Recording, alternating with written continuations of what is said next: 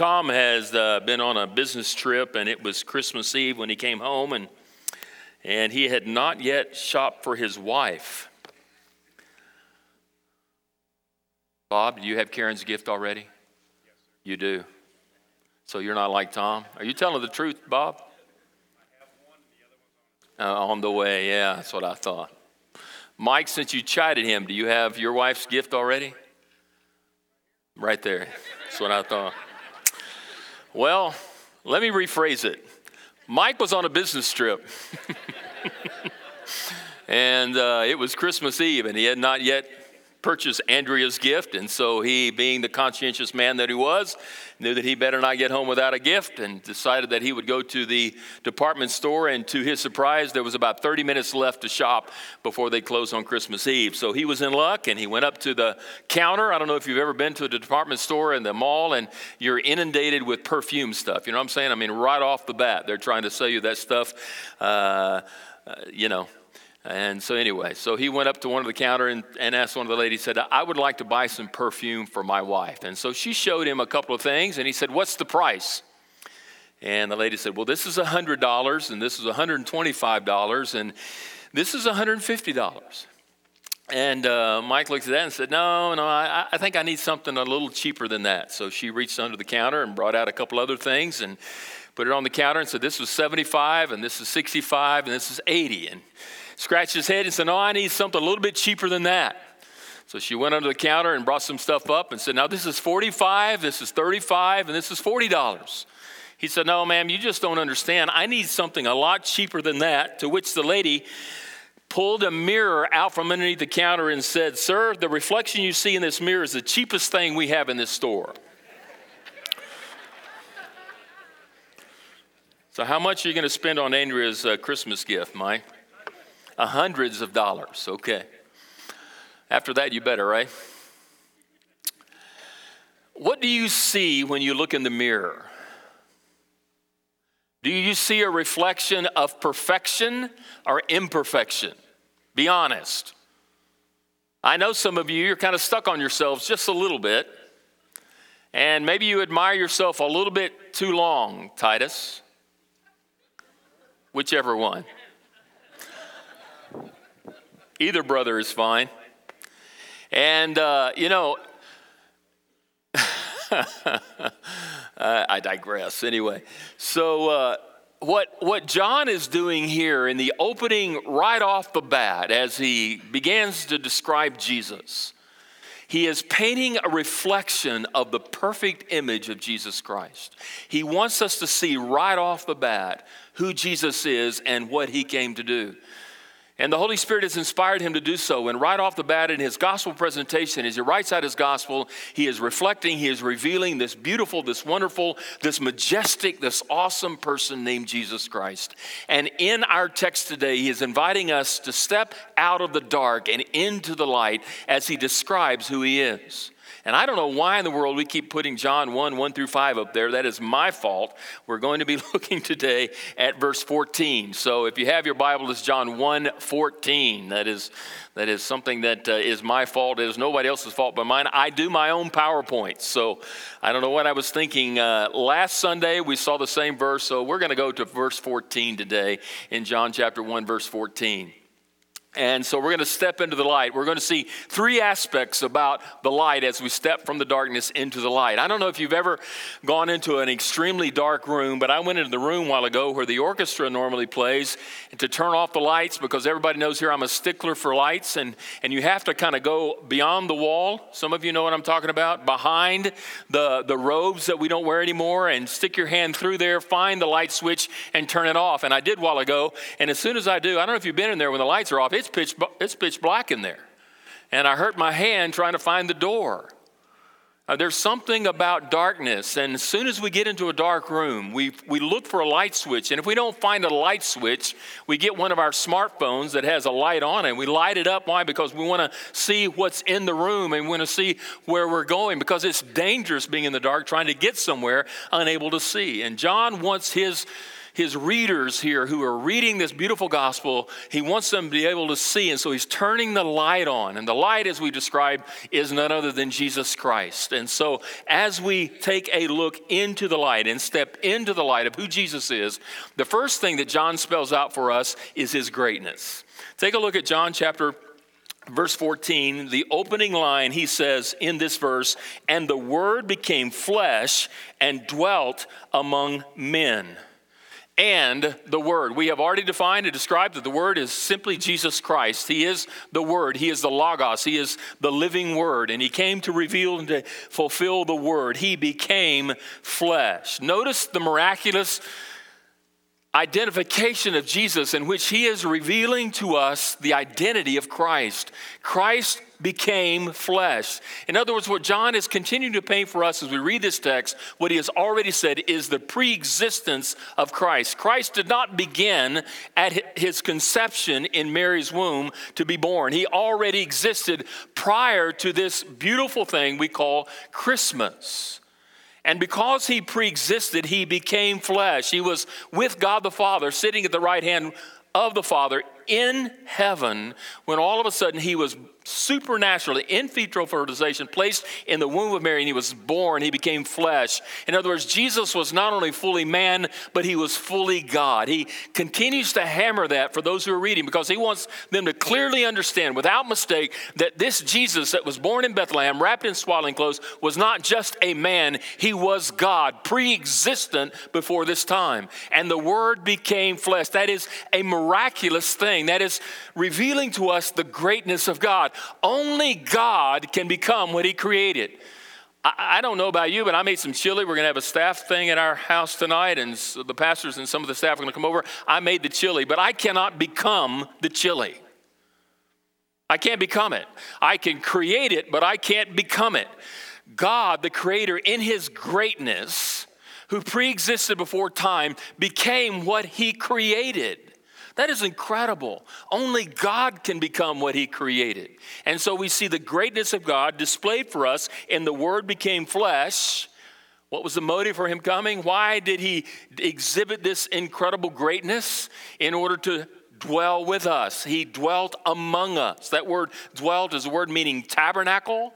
And it simply means that he came to dwell with us. And it conveys some of the, the, the understanding of those who would read the Gospel of John a reference back to the tabernacle that they had during the time of Moses. And we're going to see Moses in our text this morning, sort of, sort of highlighted a couple of times. And so he's drawing their attention back to the Old Testament, back to Moses, where they had the tabernacle as they are making their way through the wilderness for 40 years on their way to the promised land. They had what they called a tabernacle. And in the tabernacle was a place called the Shekinah glory where God himself resided. And this tent was placed in the middle of the camp, and the people camped around it. So he came to tabernacle among us. In other words, he placed his tent, the tabernacle, the presence of God, in the center of the camp, and the people convened around it. He dwelt among us. Why did Christ come? What was the motive for God sending Jesus? So that he could dwell among us, so he could be with us. And the Word became flesh and he dwelt among us. That's the motive for his coming, so that he could reveal himself and dwell among us. Now, now we see in verse 18 this beautiful illustration in verse 18 that describes to us the motive. Notice he said, No one has ever seen God. Now, wait a minute. I, as we're talking about Moses, some of us will say, You know, I remember my Old Testament Sunday school classes, or maybe some reading or study that I had, that Moses, I thought he saw God. Didn't he see a burning bush? Was that burning bush God or was it a manifestation of God? Was it God Himself or was it just a burning bush? You see, there's an epiphany, is what we call. In other words, God is manifesting Himself through different things. You can look at the beautiful mountains and say, Wow, I see God, but that's not really God. Moses saw the burning bush, but it really wasn't God Himself. Jesus was God in the flesh. And so notice He says, the only God who was at the Father's side. In other words, this Christ who they saw was one who was equal with God in nature and in character. Jesus was not only fully man, but he was fully God, equal side by side with God, and he has made him known. Notice, he sent Christ so that he can make himself known. Christ was the revelation of God in the flesh. Why did he send Christ? So that we could, through faith in Jesus, know God the Father through God the Son. He came to reveal himself, to make himself known. That's why he came. He came so that we might know him. Notice in your passage in the scripture, if you don't have, it's not on the screen in John chapter 21. I want to make a reference here, real quickly, to John 21. This whole aspect about being known. John 21. We see in John 21 this beautiful illustration in John's gospel about how God made himself known through Jesus through his resurrection. We know that when Christ died, he was buried, but he rose three days later. And after he rose, he appeared to Mary, didn't he? Uh, then he appeared to the disciples in the upper room. Thomas wasn't there, so later he appears to Thomas. We know that also that he appeared to the two disciples that were on the road to Emmaus. We also know by studying scripture that he appeared uh, on a solo encounter with Simon Peter.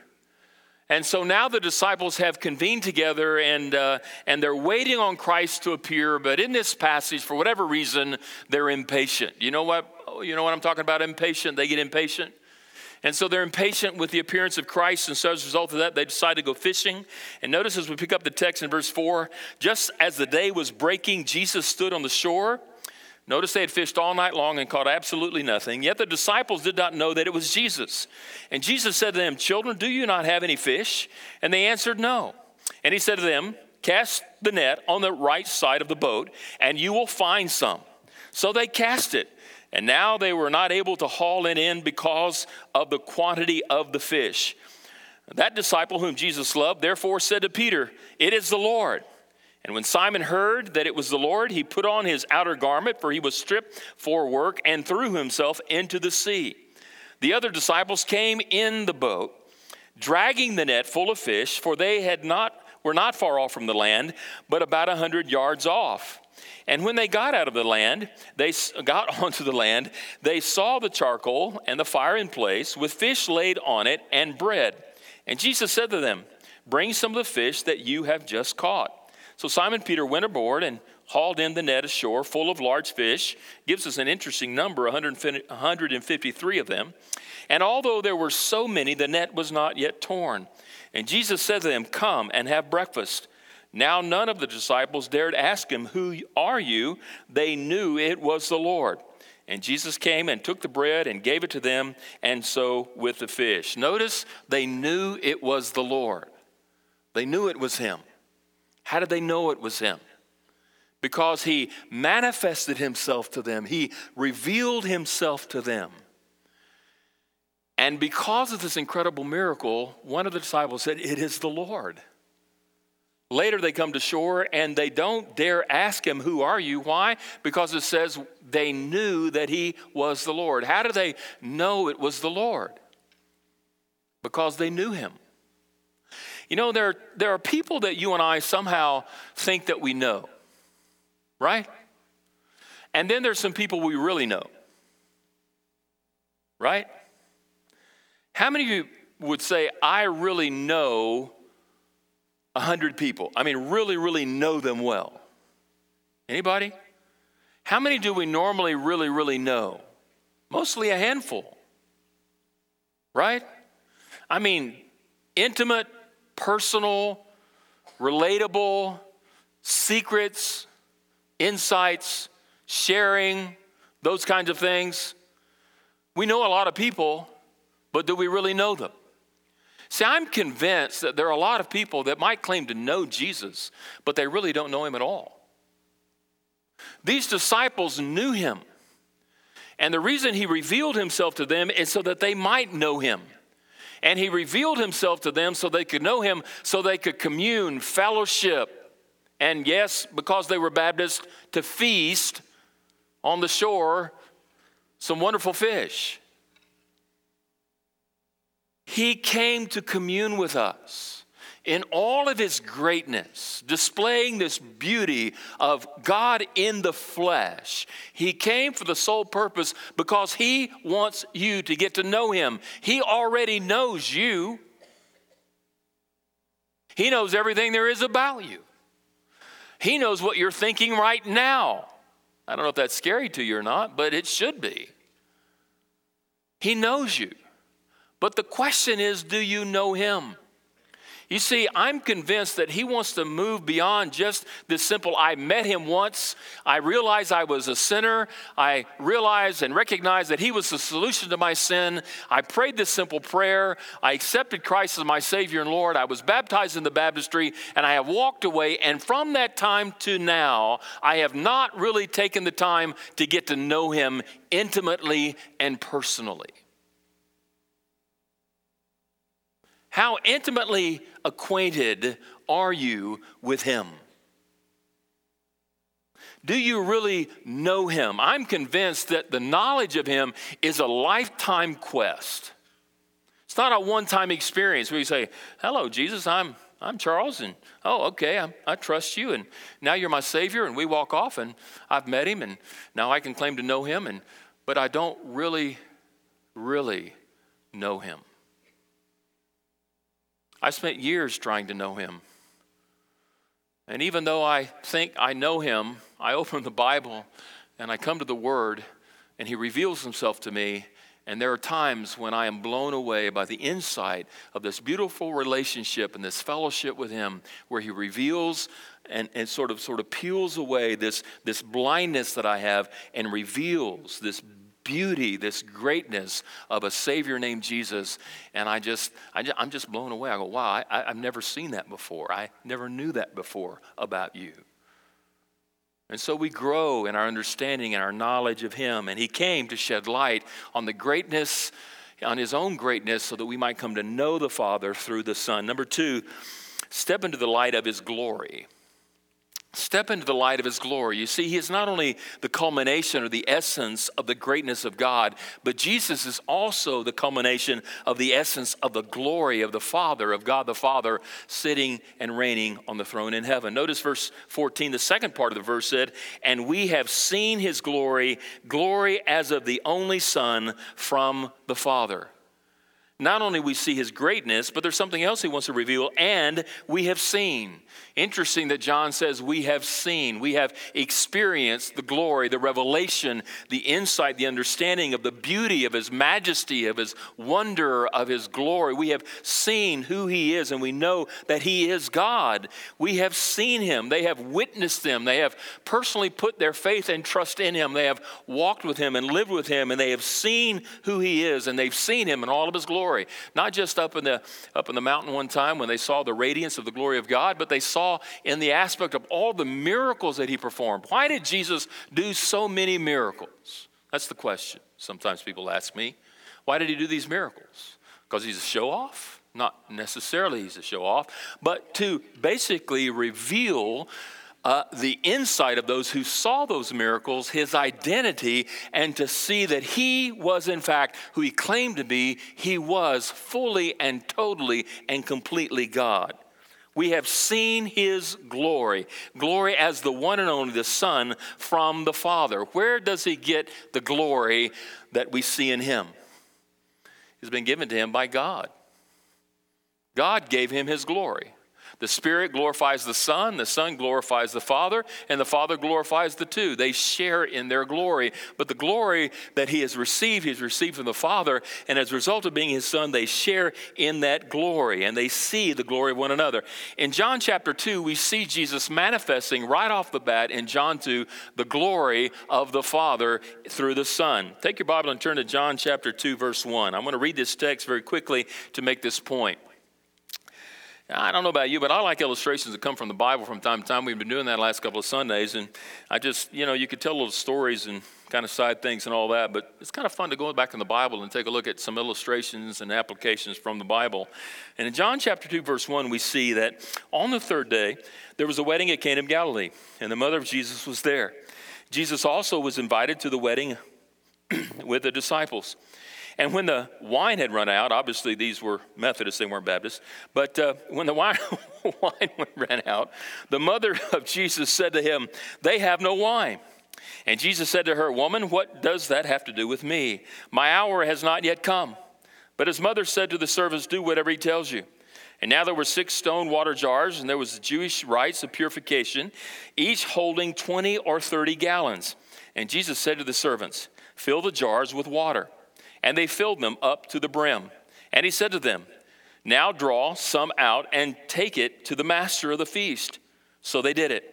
And when the master of the feast tasted the water, now become wine, and did not know where it had come from, though the servants who had drawn the water knew, the master of the feast called the bridegroom and said to him, Everyone serves the good wine first, and when people have drunk freely, then the poor wine.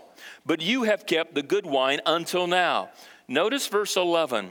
This the first of his signs Jesus did in Cana of Galilee and manifested his glory as his disciples believed in him. Why did Jesus manifest his glory in this way and in many other miracles that he did? So that they would believe that he is, in fact, who he claimed to be God. As he unveils his glory in the many manifestations that you and I see all around us, I mean, isn't it reality? We see many miraculous things. And as we open our eyes and we see these miraculous things, we behold the glory of the Lord. And the reason why He is reflecting His glory as the light is so that we, as we see the beauty of who He is, might believe in Him, trust Him, put our faith in Him, and rest in our confidence in Him. But there's a verse in verse 15 that's an interesting verse. And it says in verse 15 that John bore witness about him and cried out, There was he whom I said, He who comes after me ranks before me because he was before me. It's interesting in this text that there's this incredible warning, I think, where God is saying to us, I don't share my glory with anyone. John the Baptist, in describing him, understands ranking. If you've ever been in the military, you understand rank. John the Baptist understands his place. He has not come to be the light, he has come to point people to the light. And I believe John helps us understand as, as Jesus is walking by, he points to Jesus. He said, Behold, the Lamb of God who came to take away the sin of the world. He is constantly pointing people to Jesus. Don't shine the spotlight on me. I am reflecting the light on Christ. God understands through Jesus that they do not, the, Trin- the Trinity does not share its glory with anyone. We are not in the limelight. We are not in the spotlight. We, are, we, we may be sometimes on the platform and, and we may be center stage, but it's not about us, and it never is about us. We may be performing a ministry, we may be engaged in a ministry, we may be involved in an activity, but it's always reflecting the glory of the Lord Jesus Christ and pointing people to Him, for He shares His glory with no one. The reality is that sometimes I think we sometimes forget that, don't we? Why is that? We're humans. Aren't you human? And what do humans like to do?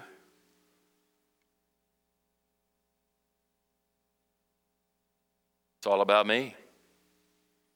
Look what I've done. Look what I'm doing. Look what I've become. Look what I've achieved. Well, if the reality is that everything belongs to Him and what we have is basically a, a stewardship, will He entrust to us what belongs to Him? I'm not saying we don't have a responsibility, and I'm not saying we don't put forth some effort, but even the effort that we put forth, the energy and the strength, and the, or the, even the thinking that we put forth, is a gift from Him. So, why then do we boast? If you know anything about where Satan originated from, he originated from heaven, and the reason why he fell from heaven is because of his boasting.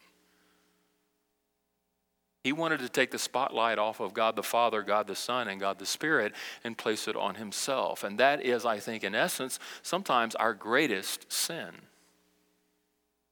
The tendency to sort of, you know, and take the spotlight off of Him and place it on us.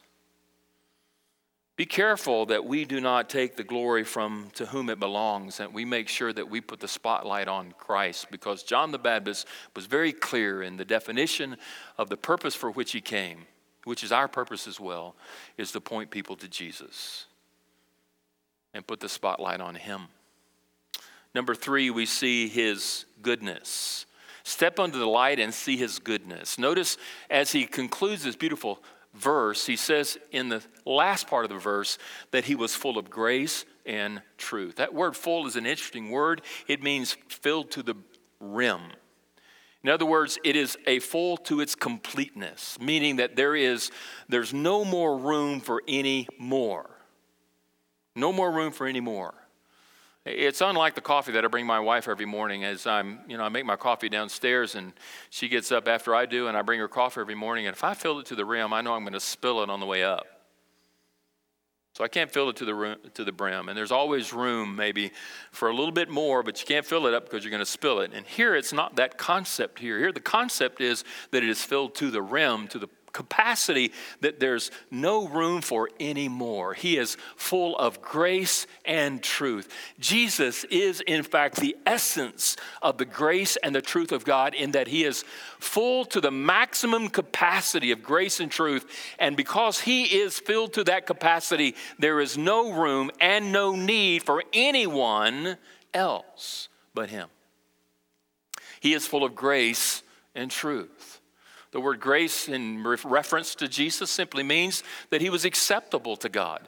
And as a result of that being accepted, he was then entrusted then not only to be truth, but to reveal truth. So Christ is in essence the fullness of the grace and the truth of God the Father to you and I. Verse 16 says, though, for whom his fullness for from, I'm sorry, for from his fullness we have all received grace and truth.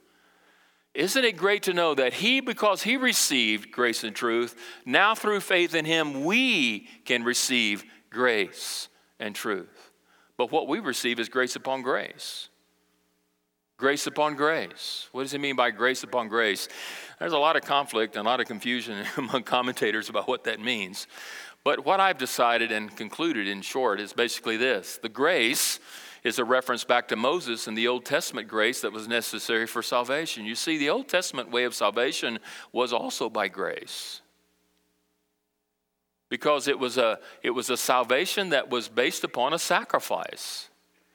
Uh, the Old Testament salvation was never intended by God through Moses to be a, a, works religion, to be, to be pure and to be sinless in order to be saved. It was a sacrificial system in which the people were to understand their sin. They were then to offer a sin sacrifice. That sacrifice then would become sin in their place, die for them, the blood would be spilled, and forgiveness would then result. They were saved by grace. They put their faith and trust in that sin sacrifice, and then by grace they were saved. They're saved by grace. But the Old Testament sacrificial system was done away with because of Christ. Christ now becomes our substitute. He becomes our sacrifice. He is the one who takes upon himself our sin against God. He who knew no sin became sin for us. And now that he has died, he becomes our substitute. And now through faith in him, we have received grace. Ephesians 2 said, For by grace you're saved through faith, and that it is not of yourself, but it is the gift of God. Why do we need grace? Because the law that was given through Moses condemned us. But through Christ, we have grace and truth. Jesus said, I am the way and the truth and the life. And because he fulfilled all the requirements of the law, when we put our faith and trust in him, we can be forgiven of our sin because as our ultimate and final and complete sacrifice, we can receive grace, unmerited favor from God. Not because of what we have done, but because what he did for us on the cross. Turn to John chapter 8. I'm going to close with this last uh, reference here in John chapter 8 about the beautiful grace of Jesus. Interesting in John chapter 8, verse 2. Um, early in the morning, he came again to the temple. And the people came to him. And he sat down and he taught them. The scribes and the Pharisees brought a woman who had been caught in adultery, and placing her in the midst, they said to him, Teacher, this woman has been caught in the act of adultery. Now, the law, Moses commanded us to stone such a woman. So, what do you say? This they said to test him, that they might have some charge to bring against him. Jesus bent down and wrote with his finger on the ground. And as they continued to ask him, he stood up and said to them, Let him who is with, without sin among you be the first to throw a stone at her. And once more he bent down and wrote on the ground. But when they heard it, they went away one by one, beginning with the older ones, and Jesus was left alone with the woman standing before him. Jesus stood up and said to her, Woman, where are they? Has no one condemned you? She said to him, No one, Lord. And Jesus says to her, Neither do I condemn you. Go, and from now on, sin no more. Interesting, we see truth revealed here. Jesus is, is revealing sin, isn't he? I mean, here we have some self righteous people who are bringing this woman before Jesus and thinking that they are going to reveal her sin, when in the reality, everyone there in this scene is a sinner with the exception of Jesus. And here we have these men who are somehow exposing this woman, they believe, for her sin, when in the reality, Jesus turns the table on them and flips the coin and says, Hey guys, I want you to look in the mirror and I want you to see your imperfection. For you are accusing her of being a sinner when you yourself are in need of forgiveness because you too are a sinner. That's what truth does when we read it. It, it, it sort of causes us to reflect inwardly and help us realize that we do not live up to the letter of the law. For all of us have sinned and fallen short of the standard, the requirement of God. All of us in here together, equally the same, are sinners. There's no one in here who is righteous. Somebody said, "You know, how you how you doing?" I said, "I'm doing good." I said, "Now the Bible says there is none good, no, not one." None of us in here really are good, are we? Turn to your neighbor and say, "You're not good." Well, looking back, the answer, "Well, neither are you." Now, before we have any fistfights, let's turn to the one who is good, and his name is who? Jesus. Jesus really is the only good one in the, in the scene here and, and, and in the world and in our lives today. And we see that the truth brings what? Brings grace. Because this lady obviously put her faith and trust in Jesus because she calls him Lord. When you and I recognize and realize that Jesus is who he claims to be, that he is God in the flesh, God in the flesh, sent down by God the Father to walk and to live on this planet a sinless life, to then take upon himself our sin on the cross and die in our place. That through faith in him, we can be saved from our sin against God.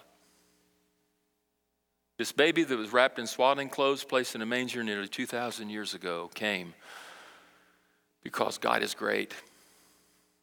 He reflected and revealed God's glory so that you and I might know his goodness. For he is a good God. He is so good, in fact, that he sent his son to take upon himself your sin against God and die in your place. And now, through faith in him, we can experience his greatness, we can see his glory, and know his goodness. Would you pray with me?